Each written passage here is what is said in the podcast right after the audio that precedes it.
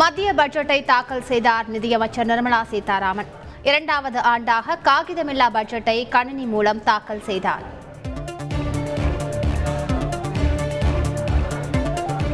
அடுத்த இருபத்தைந்து ஆண்டுகளுக்கான வளர்ச்சி பாதைக்கு அடிக்கோடும் வகையில் மத்திய பட்ஜெட் என நிர்மலா சீதாராமன் பேச்சு.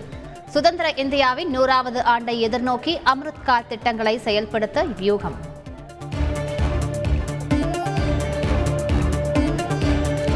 நுகர்வர் வருமான வரி உச்சவரம்பில் எந்த மாற்றமும் இல்லை.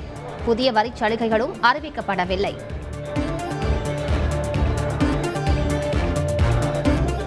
கூடுதல் வருமானத்தை இரண்டு ஆண்டுகளுக்குள் கணக்கில் காட்டலாம். திருத்தப்பட்ட வருமான வரி கணக்கு தாக்கல் செய்ய புதிய வாய்ப்பு.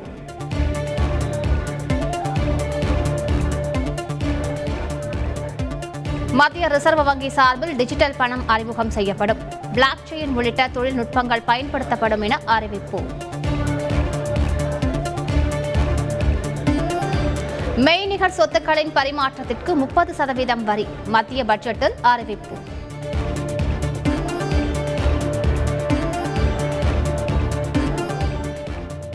மாநில அரசுகளுக்கு மூன்று ஆண்டுகளுக்கு வட்டியில்லா கடன் ஒரு லட்சம் கோடி ரூபாய் ஒதுக்கீடு செய்ய மத்திய அரசு அறிவிப்பு.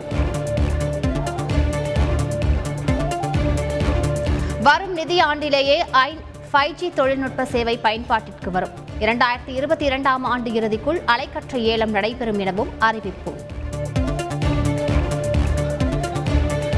நாட்டின் அனைத்து கிராமங்களுக்கும் கண்ணாடி இழை மூலம் இணைய சேவை. தனியார் பொதுத்துறை பங்களிப்புடன் செயல்படுத்தப்படும் என அறிவிப்பு.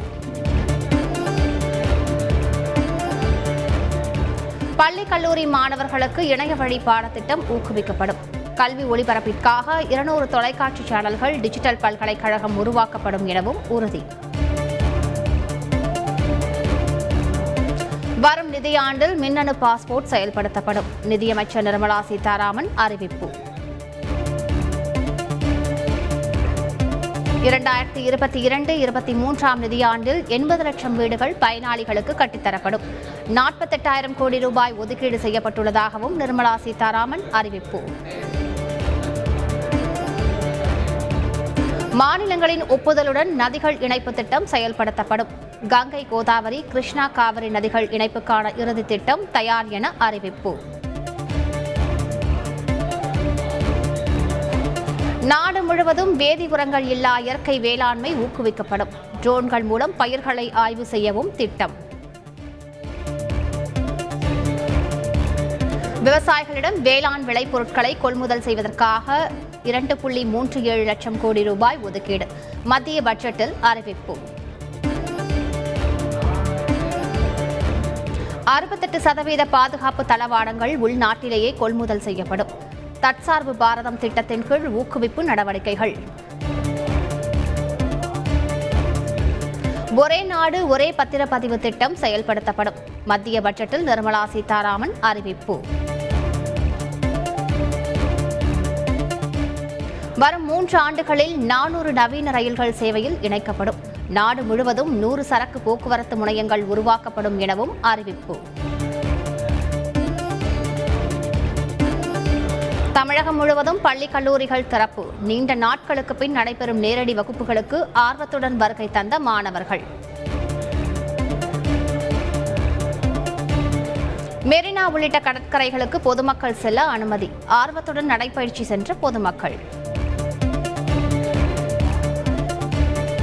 இந்தியாவில் ஒரே நாளில் ஒரு லட்சத்து அறுபத்தி ஏழாயிரத்து ஐம்பத்தொன்பது பேருக்கு கொரோனா பாதிப்பு.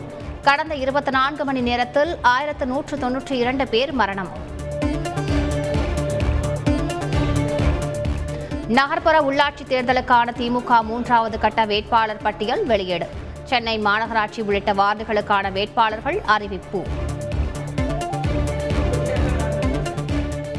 திமுக காங்கிரஸ் இடப்பங்கீட்டில் சில இடங்களில் நீடிக்கும் இழுபறி. சத்தியமூர்த்தி பவனில் ரமேஷ் சென்னிதாலா தலைமையிலான குழு ஆலோசனை.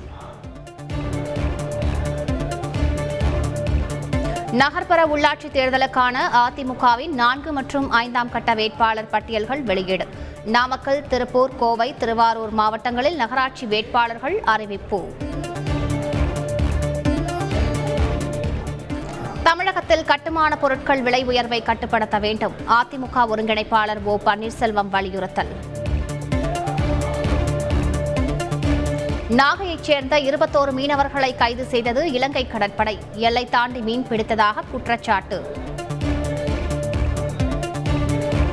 கேரளாவில் பிரபல பாம்பு பிடி நிபுணரை கடித்த நாகப்பாம்பு. உயிருக்கு ஆபத்தான நிலையில் மருத்துவமனையில் சிகிச்சை.